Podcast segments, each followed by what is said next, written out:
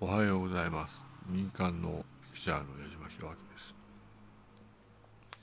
私は日本国大統領に多選で押されてもですね多選で当選しても必ず拒否をし必ず日本国大統領につきません。本当につきません。それで私はまあいわゆる本当にその人選を誤ってくれるなということは言いたいですね。えー、まあこのようないわゆる派手なことはやはり目立つんだというふうに思いますねと。ああこの時にやはりその人選を誤ってくれるなよと本当に思いますね。それとまあいわゆるそのこの方ですね橋谷保さんですね。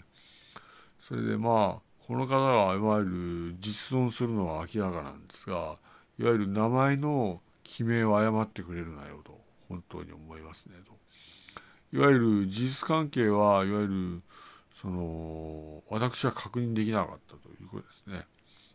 いわゆる私は事実関係は確認できなかったけど日本国大統領に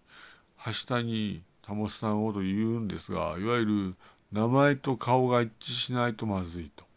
いうことですね。あいわゆるこのように聞いたんですが、もし名前と顔が一致しなければ、やはりまずいんだと。人選は、まあ、人選は誤りはないんですが、いわゆる名前と顔が一致しないとまずいと。あるいは、その情報が絶対に正しくないとまずいんだというふうには思うんですねと。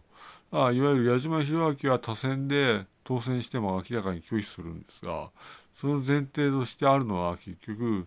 この橋谷保という方がいわゆる名前と顔が一致してるから大事でいわゆる城北出身か出身じゃないかわからないけれどもいわゆる名前と顔が絶対に一致しなきゃならないと。それはいわゆるあらゆる意味で情報を取るけれども最終確認するけれどもこの橋谷保という方が名前と顔が絶対に一致するかということが重要とこのように考えます。埼玉から矢島弘明でした。失礼いたします。